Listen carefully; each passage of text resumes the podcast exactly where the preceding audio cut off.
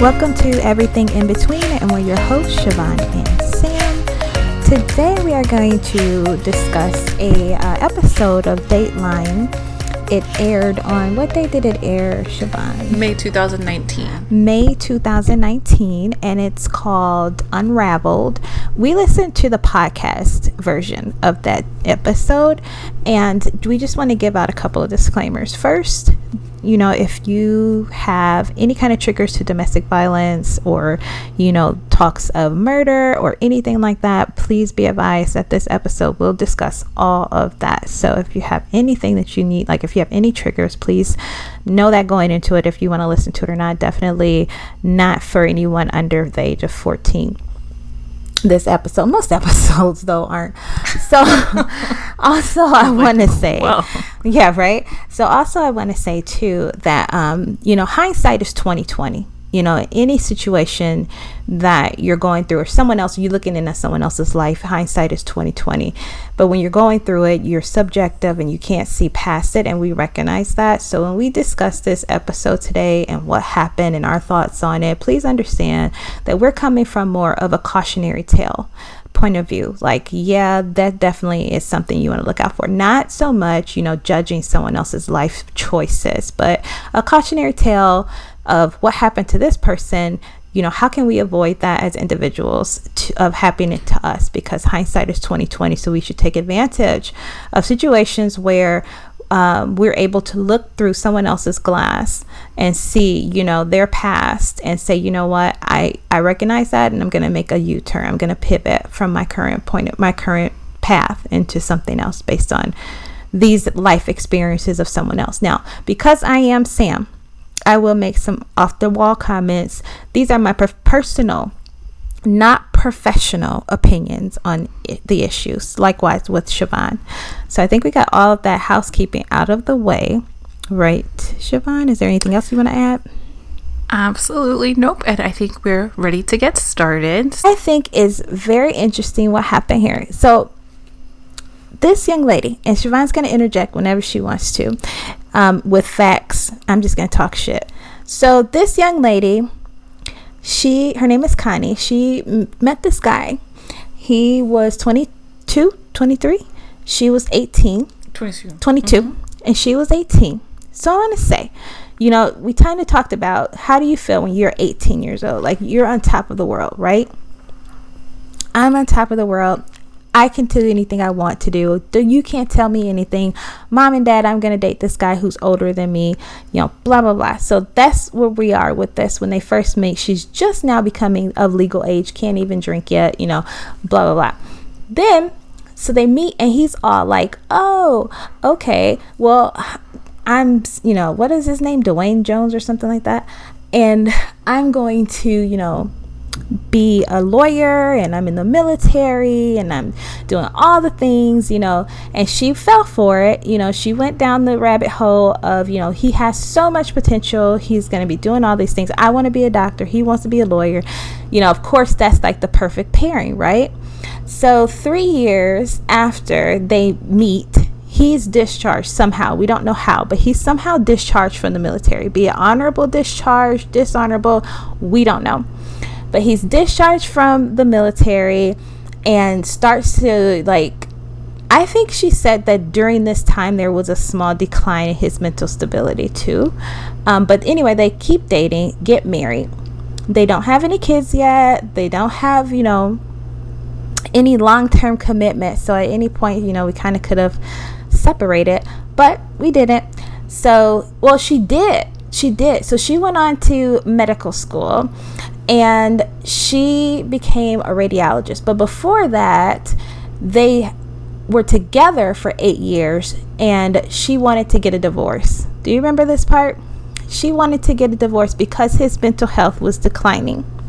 And when his mental health went for a whole other turn, she, um, you know, what did she do? He went for a whole other turn. She wanted to d- divorce him, and he sat on the floor for three days crying about her wanting to divorce him. Like, if that were me, if I were dating someone and he sat on the floor crying for three days, I'm sorry, I have some serious concerns and questions about what is going on with this relationship, what is going on with, you know, um, his mental health. Can I handle that kind of relationship. You know, like after eight years, I'm sure we didn't just like jump from zero to 30.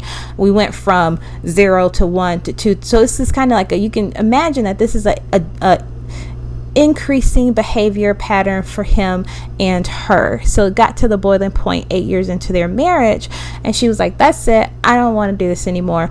I want a divorce. And so he couldn't handle that. So he just laid on the floor for three days and cried and cried and cried.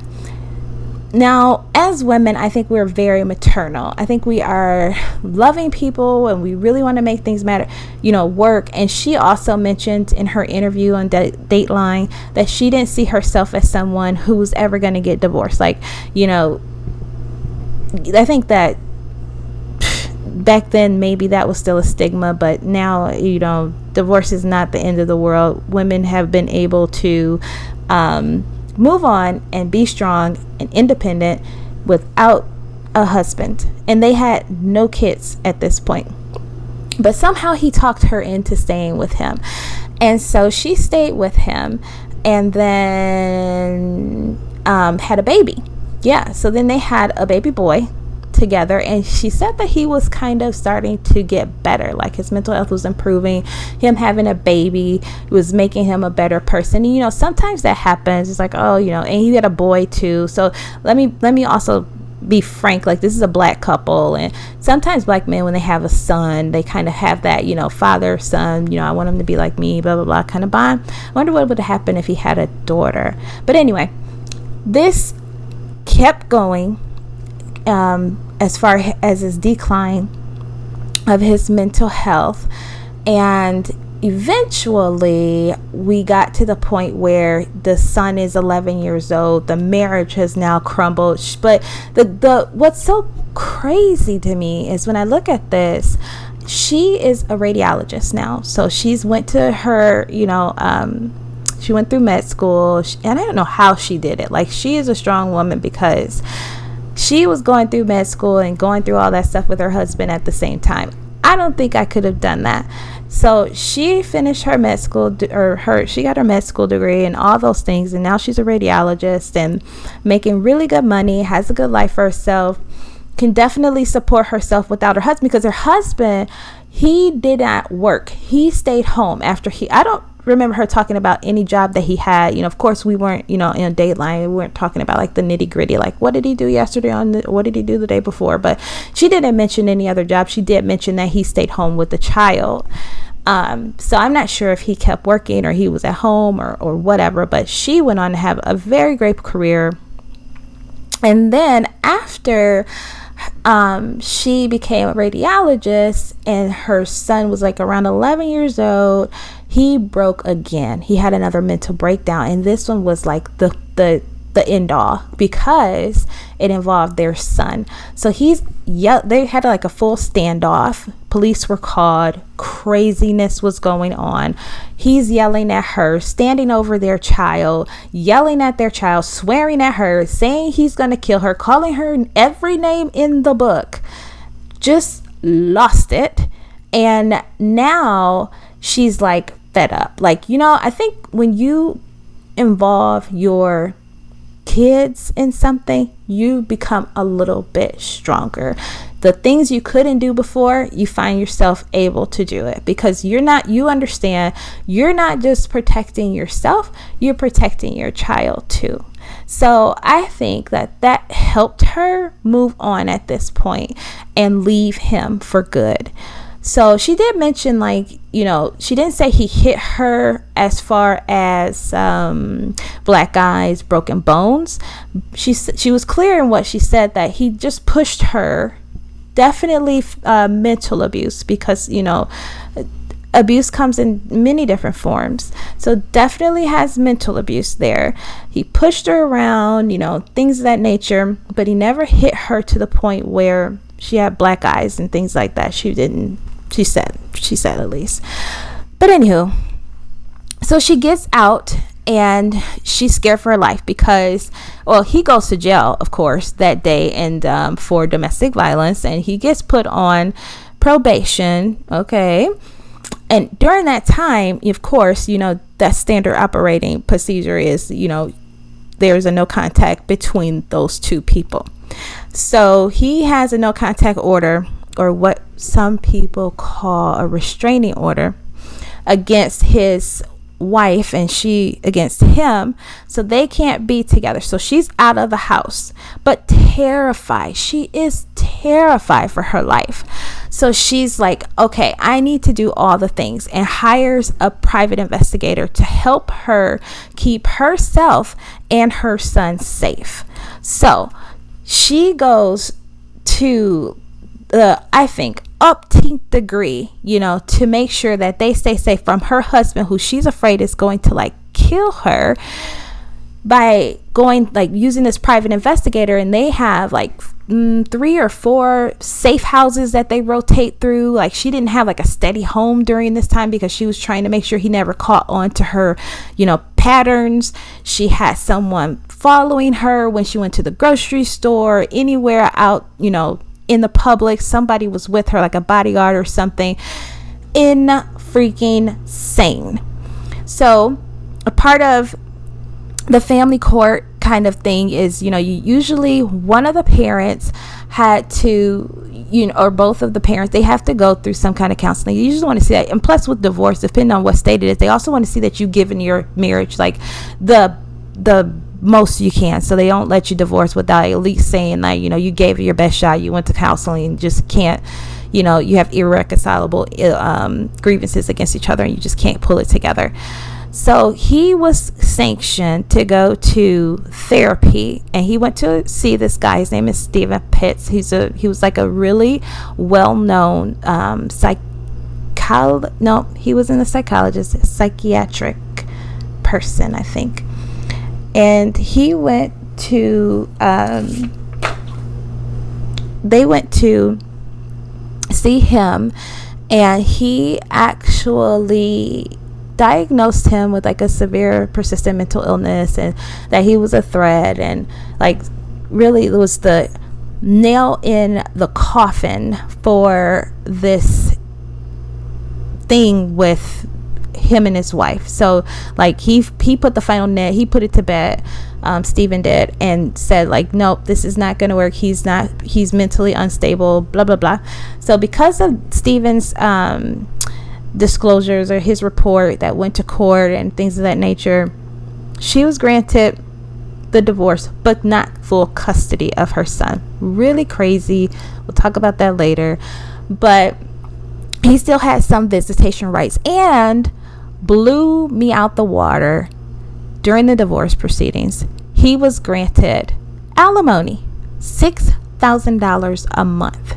She had to pay him alimony. For what? I don't know. Anywho, so that's what happened. And then I think the guy who was interviewing her was like, Hey, how much money did you put into it? I mean, you think about it like she's got private investigators, bodyguards, all of these things happening. How much money did she put into all of this? She said she spent over $650,000 trying to protect herself, her son, and, you know, get through this. So when she, when he asked her, you know, how do you feel about that? She said, you know, money's not an option, nor money is not an issue. I'm paraphrasing, you guys. So, money's not an issue when you are trying to protect your kid. And that is so true. I think I'd go to the ends of the world to protect my kids if anything were to happen with them. And I would pay any amount, any amount. Money would not be an object. So, anyway, going back to the story. So now fast forward you know a couple of years a couple of i don't know what the timeline is here but fast forward.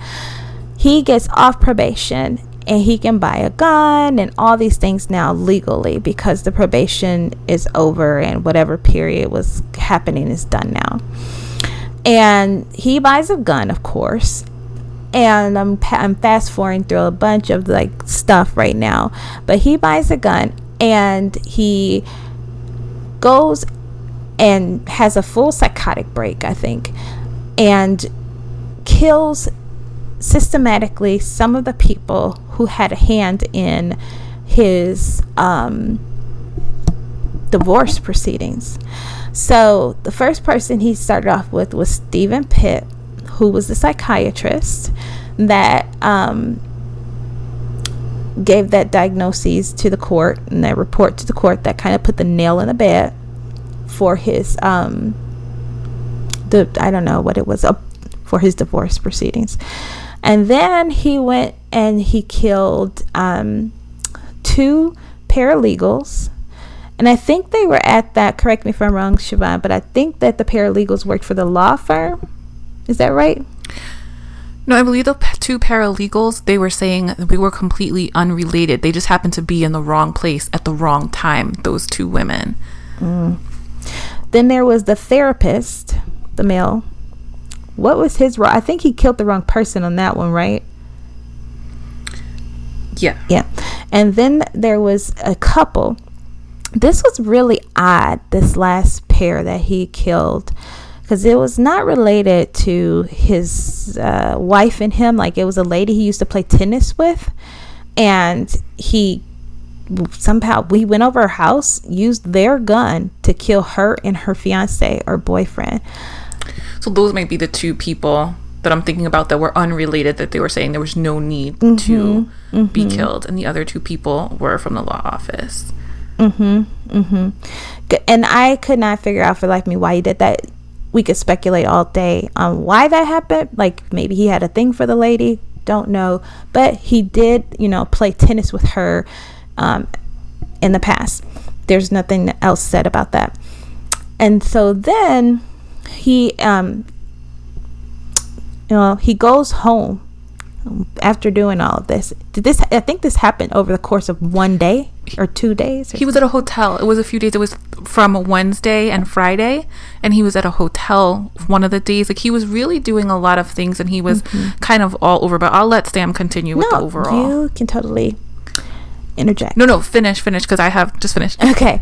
So, and then, so he goes to this, so he was staying at this hotel, we should say. It was an extended stay hotel.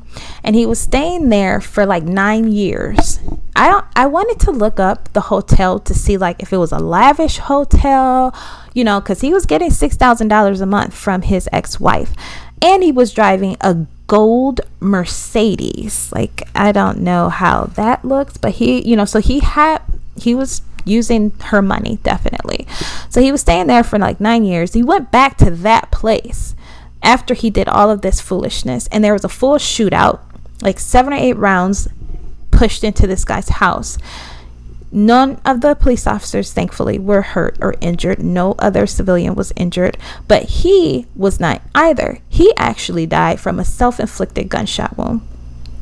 So that is the whole story on how things can go bad. And who's left to pick up the burden of that? Well the ex-wife you know she survived but she has that grief of dealing with you know because of her or or she could say because of her it's not her fault. You know she didn't tell him to go crazy but you know sometimes you still feel like you know because of me. I think she even said that she's safe but not the people who were killed in their families, you know. So she has that, and of course, all the families that were affected because they lost their loved ones, they lost their wives, they lost their sisters, they lost their aunties, etc. There was one thing that I wanted to bring out. One of the husbands has said, I don't know if you remember this, but one of the husbands who um, I think was one of the paralegals' husbands he was um, interviewed at the end and he was just like you know people tell me all the time you know god wanted another angel or you know and all this stuff and he's like that's a bunch of crap because if god wanted another angel i'm pretty sure he was more than capable of making his own angels. But i mean like that's just going to say like this is how you know this one person affected all these different lives. So that's the overview of the story. That's pretty much the story that's the story. Yes, that's definitely the story. So that's the overview so you guys can kind of know what we're going to be talking about this afternoon. So that's that. And then some of the signs mm-hmm. that things were going wrong, right? Because how do you know when you get into a relationship that, hey, this is going to go left? And something that I think that was interesting in the story was that Connie didn't see that something was wrong with him until she was doing her psychiatric rounds. Because originally she was going to be a psychiatrist. And she just said, hey, you know, this is hitting way too close to home and it was making her uncomfortable. So that was sign number one, you know, and I feel like unlike a lot of people, people that go through domestic violence, she was uniquely trained to spot it and she still fell victim to it, you know, which is really unfortunate that that had to happen. But she had eight years with him before she requested a divorce. And each year, things escalated over and over. So, like Sammy said, he wasn't physically violent with her right away. And I think a lot of people, when they think of domestic violence, they always go right to the most extreme. He gave me a um a black eye. He broke my arm. You know, I can't go out in public. And Connie says, like, no, he was very smart in what he was doing to cause harm to her. Like, he broke her sternum with the palm of his hand. So you have to think to yourself how hard he had to push her in her sternum to break it that way, um, pushing her into walls so that he can intimidate her and cause fear for her but not leave a mark so that other people would know that he's abusing her. And he was also just verbally abusive to her and emotionally abusive. And I think it's important to understand that those are forms of abuse as well. And you don't have to stay in that type of relationship. But Connie just kind of felt like, oh, okay, you know, it's fine. I can make it better and she kept moving forward with him. So I thought that that was interesting. Um, they also had poor communication. They just weren't speaking the same language as one another.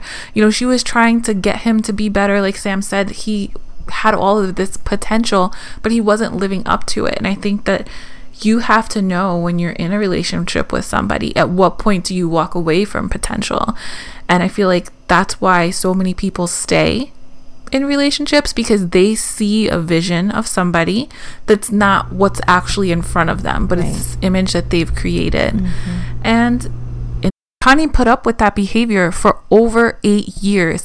And that really stuck out to me too, Sam, that you brought up. This man laid on the floor and cried for three days for her to not divorce him. To me, that's such a major warning sign. That's such manipulation to get somebody to do what you want them to do. And I think, you know, sometimes when you talk to people that are married and they've been married, whether it's two years or 40 years, you love that person and you just don't want to leave them. You're always like, I can make this work, I can make this better. And so she continued to stay. And you know, I think that's valid. I think so many times when we hear about people that are experiencing domestic violence, the conversation becomes, well, you should have been smart enough to leave, and you should have done this, and you should have done that. But in the moment when you love someone, sometimes you think, okay, well, this is worth fighting for. So I really believe that having that son is what was the catalyst for her to say, okay, I'm not going to let my son be through this. And I think the moment where she kind of said, Hey, this is not right, was when Dwight basically held her son hostage and there's police right. outside and he's going to use his son as a shield to come out and meet the police.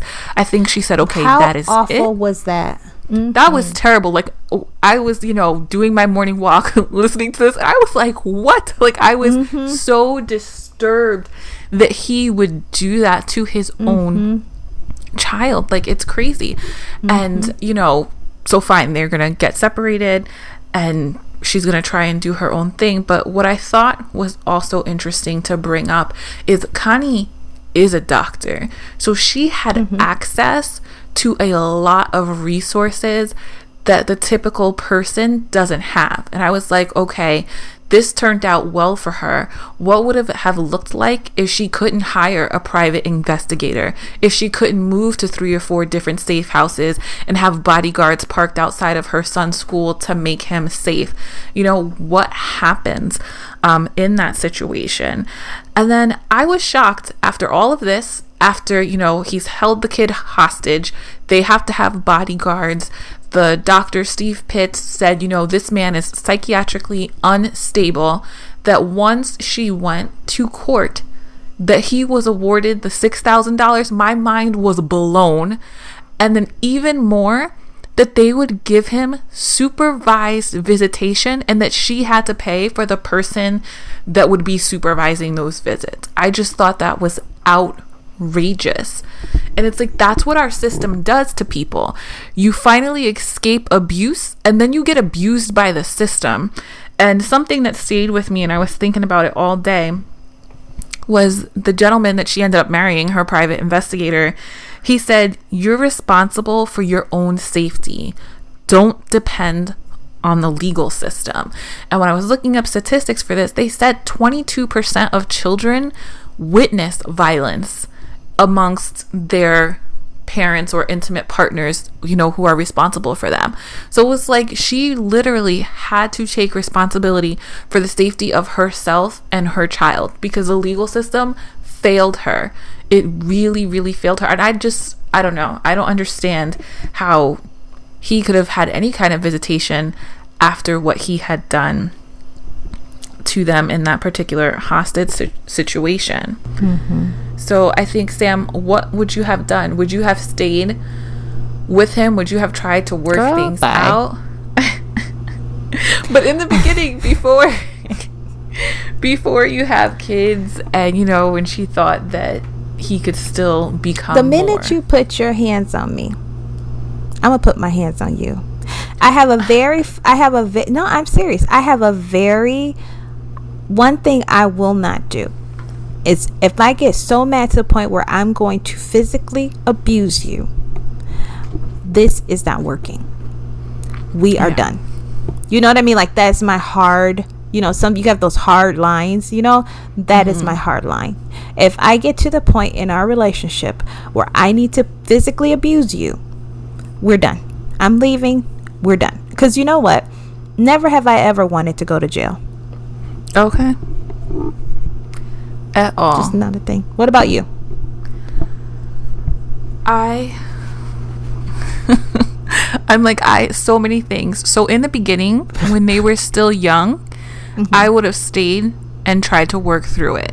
Everybody this is before marriage or after? Before marriage, before mm-hmm. all of that, you know, mm-hmm. because I I believe in people having potential, right? Mm-hmm. Um, mm-hmm. work through it. You're married to him. You see things are not going right. Time is going on. When she decided at that eight year mark that she just could not handle his behavior mm-hmm. anymore, I mm-hmm. would have left. I would mm-hmm. not have stayed in that situation and brought a child into it because mm-hmm. he just had too many warning signs um, that right. things were not right with him. And I also feel like knowing things that I know now, it's better mm-hmm. to not have children because once you have children in that situation, you're always attached to that man. Mm-hmm. You know, so there's mm-hmm. that. And then if he has mental disability, if he has instability in his life, like that's in his genetic pattern, like is he sharing that and passing that on to our children? It's just mm-hmm. things that you think about.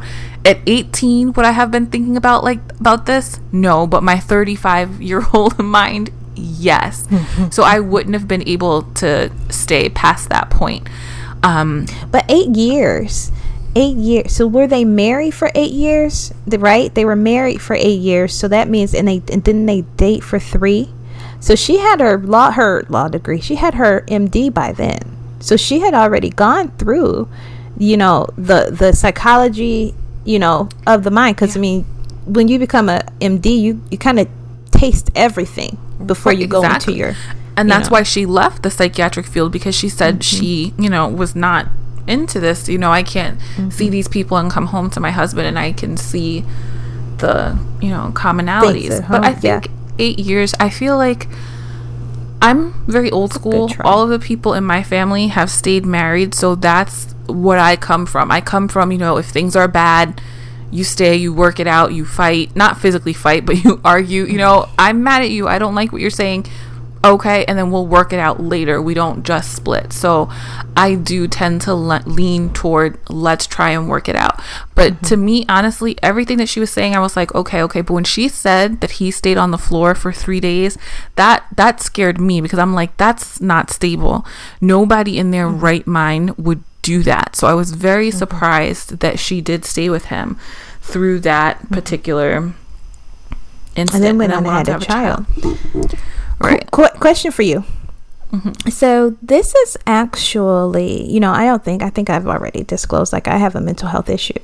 So mm-hmm. this is it's not severe persistent, you know, but you know, it's there. I have the regular anxiety, depression that every you know, that's really common. Mm-hmm. Right. But um it's still a mental health issue. I'm not I'm it's controlled. It's not like him. I'm not on the floor crying for 3 right. days in a row. But if you were in that kind of relationship could you stay with someone who has a mental illness like like a real mental illness not one of those i think i am you know like but schizophrenia like, like schizophrenia bipolar borderline yeah mm-hmm. so that is a great question and i have unfortunately a lot of experience with people with dissociative identity disorder and bipolar disorder and from my personal experience i could not because I feel like in a perfect world, and I'll just take bipolar because I have more experience with bipolar. Mm-hmm. If a bipolar person takes their medication, stays on top of things with their medical team, and is fully supported, yes. I could see that being something that could work out because I've worked with people that have had bipolar that have been totally and completely functional, wonderful people. Everything is good. But I've had experience with it going very wrong.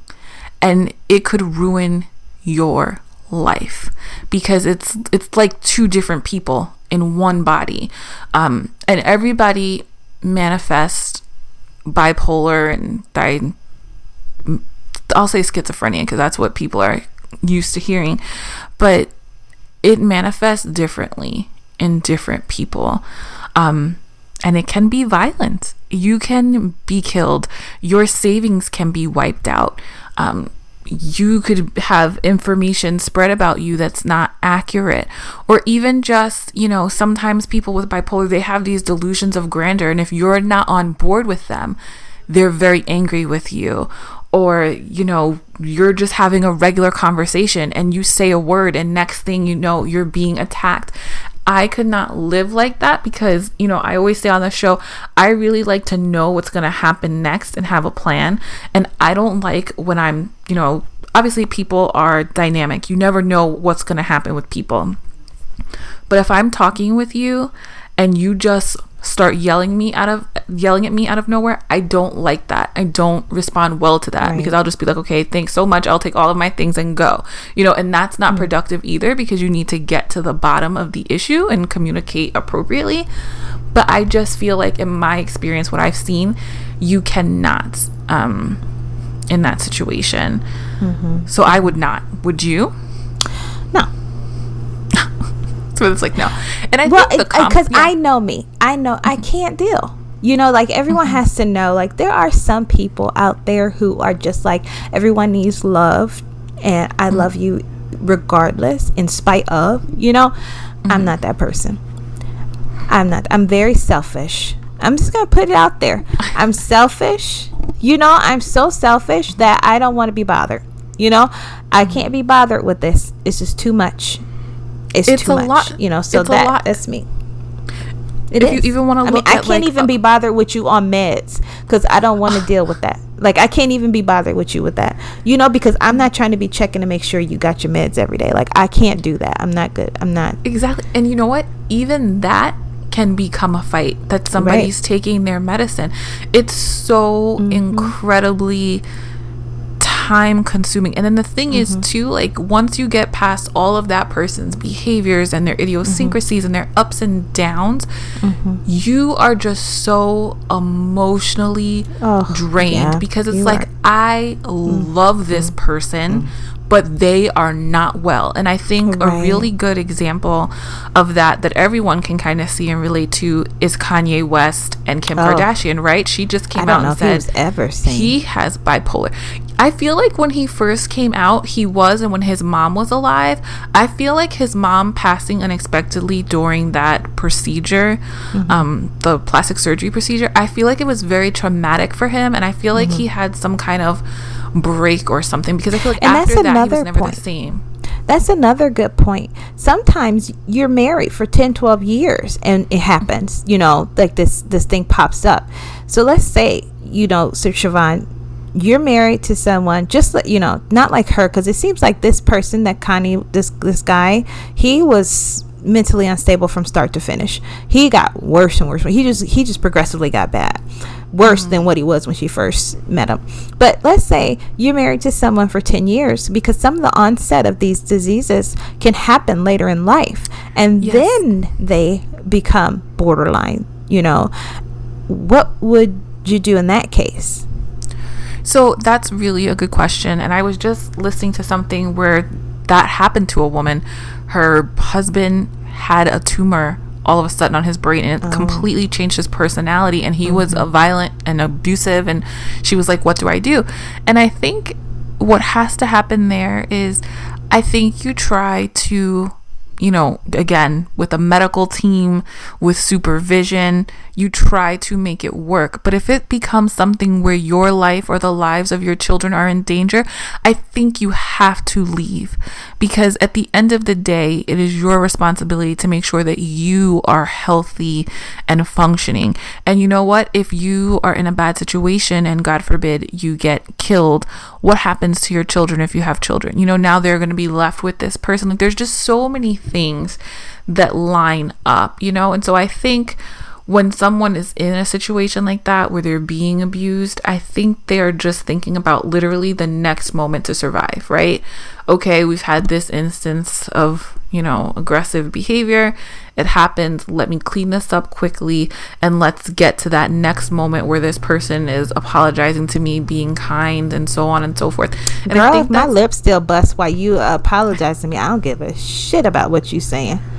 I'm in pain. I'm hurt. I, I'm hurt. Shit, my lip bust, my eye black. So Bitch, much. I don't want to hear what you got to say.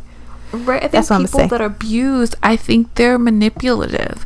And I mm-hmm. think during those down cycles when things have calmed and people have they know exactly what to say to the person right. that has fallen victim and you mm-hmm. love them again and they're hearing mm-hmm. everything that you want to hear. And it's like, mm-hmm. no, like you have There's to wake up. personality type. And see. that Absolutely. Mm-hmm. No, I'm just gonna say, even with myself, like I could see in situations where I've had where it's like, okay, you want to believe something so badly, and so you're listening to what somebody is saying to you, but their actions are not showing you what it is that they need to have done. And I think you really need to go on what people's actions are. So if somebody is telling you, no, I won't do it again, but they continue to beat you every time, there is a pattern. And so I think at some point, you as the individual have to decide what you want to do. But I'm not saying that that's easy at all by any means because and again, everybody's state is different. There's different rules, there's different laws, and I've seen tons of shows we've shared. Sam and I love to watch these Dateline First 48.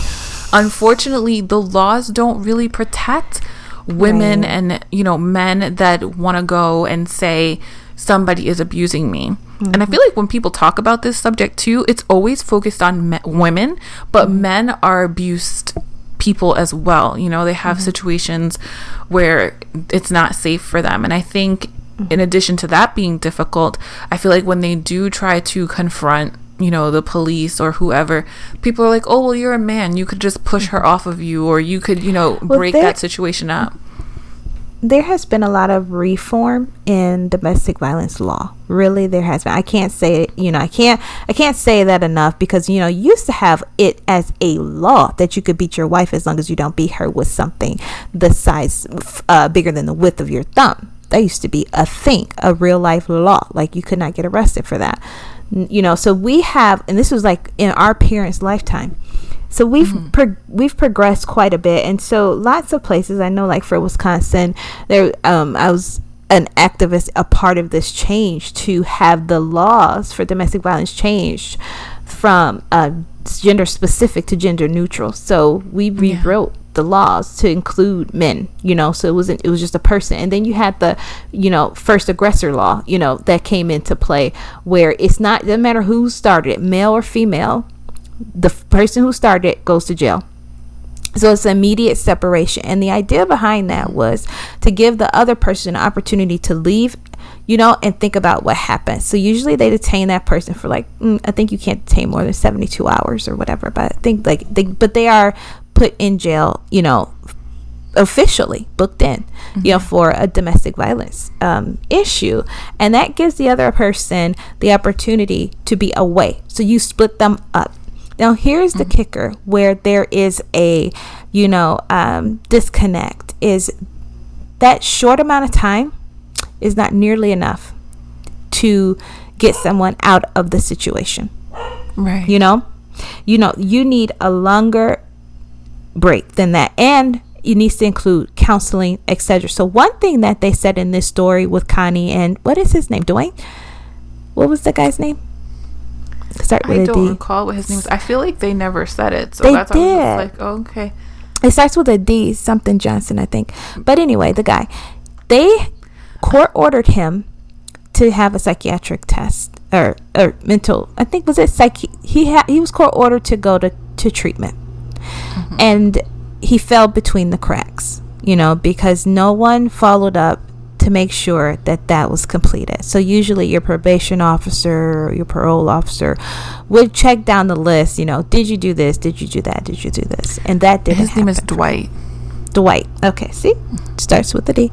So that fell down the cracks. And i think that's a very important piece in any kind of like domestic violence situation is usually with domestic violence and there's no mental health history they do ask you to go to like anger management or something like that mm-hmm. you know. But what about the victim? The victim needs treatment too you know. So we haven't really done a lot for the victim outside of trying to get charges pressed or you know what i mean all of these different things for the aggressor.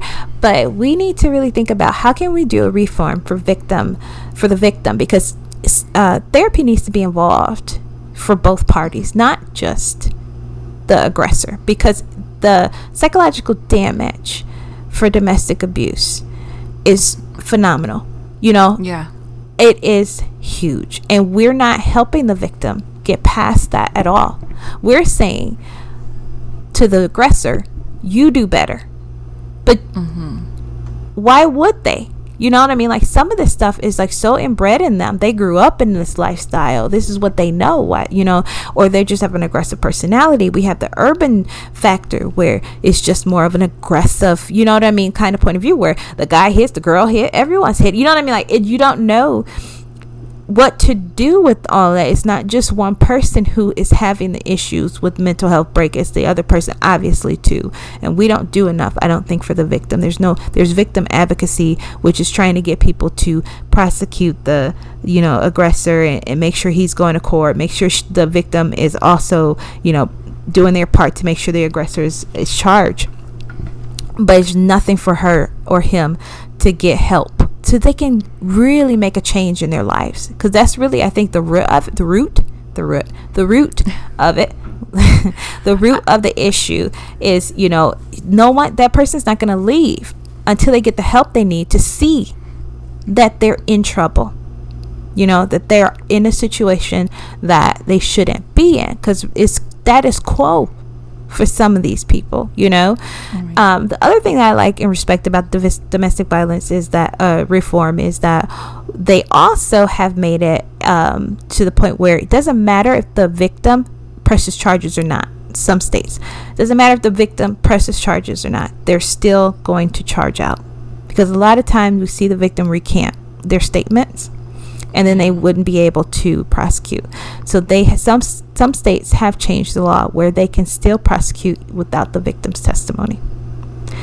Which I think is good. Which I is great. think with all of that too, that's like a really big issue, and this is a huge systematic issue that we'd have to mm-hmm. work on. It's I think a lot of people in domestic violence, it's also to like finances. I just mm-hmm. kept thinking that the whole time I was watching this, right? Because let's say you decide, yes, I'm going to press charges. I want to get away. Maybe you mm-hmm. live with mm-hmm. this person. Maybe you can't mm-hmm. afford to, you know, take out a mortgage on your own or to rent on your own. Right. Maybe you can't leave town because this mm-hmm. is that person's mm-hmm. biological child. So now they have rights to the child which holds you there, but you can't afford lawyers. Like there's so much yeah. that happens when people don't have access to yep. to money, you know, yep. and that's one thing that I was just like, wow. And I really think they even said that at the end. Someone mm-hmm. did discuss that the how the system fails failed this woman with means you know absolutely it was actually the guy the private investigator because he said mm-hmm. he himself she reached a point where she had no more money. So all of those services, oh, yeah. you know, mm-hmm. had to go away. But he said he stayed because he was so invested in the situation mm-hmm. and could see that this was clearly not a good situation. Right. So it's really unfortunate. And I think yeah. too it's just that with this situation that was really unfortunate. Obviously you don't want anybody to be killed, but mm-hmm. all of mm-hmm. these innocent people, you know, it mm-hmm. expanded outside of just their family unit. He mm-hmm. changed several people's lives mm-hmm. forever. You know, mm-hmm. you can't mm-hmm. take that back. Mm-hmm. You can't undo that. So, do you have any takeaways, Sam?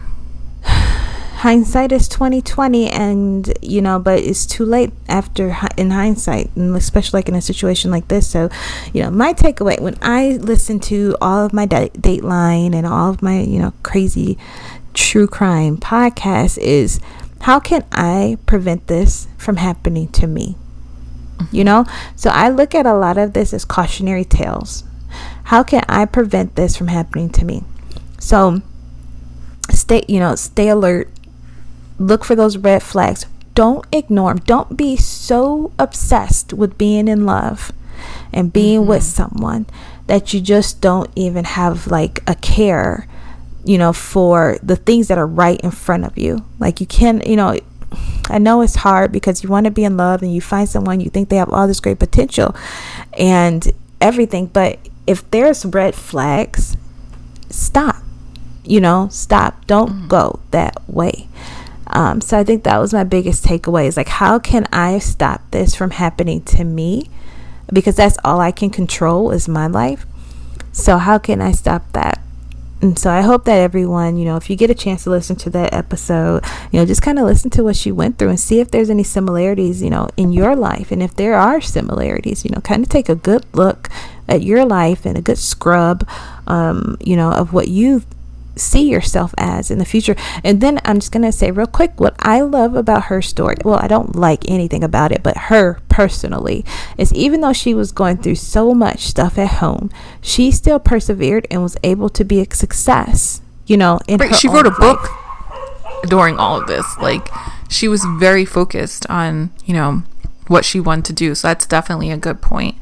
I think for me, my takeaway from this, again, I had already mentioned it, was you're responsible for your own safety. Don't depend on the legal system. Um, when you're Wait, going, that doesn't relation- mean kill anybody. So, so no. Oh. we we don't want you to go to jail. no, but I took I took that to mean from that situation is be alert, be aware, like Sam is saying, concerning, you know, yes, love is a wonderful thing. You guys know I love the idea of love and mm-hmm. happy endings, but don't be so caught up that mm-hmm. one, you can't see the signs for yourself, or mm-hmm. if you are that caught up, that you're not willing to listen to the people that love you and have been there before this person.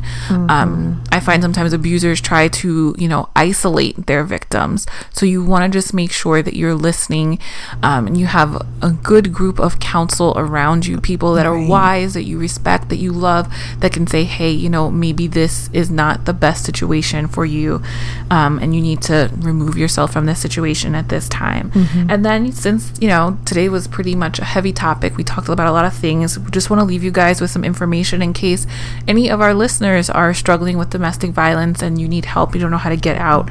There is, if you're in the United States, the National Domestic Violence Hotline. You can find them online at thehotline.org, or you can actually call them at 1 800 799 7233. Again, that number is 1 800 799 7233.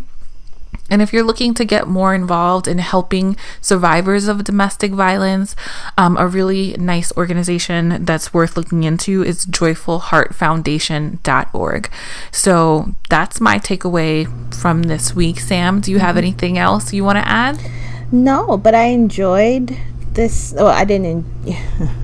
after you can't enjoy crime, but you know what I mean. Like I enjoy having this discussion, this very candid discussion, and about a very, you know, I think important topic. So that was different for us. To, and it brought in a lot of things that I always like to do, which is listen to true crime. So I appreciate that. Anything else? I think then we are going to wrap up. Well, have a good week. We have um, reached our time with you all, and we'll see you next week. See ya.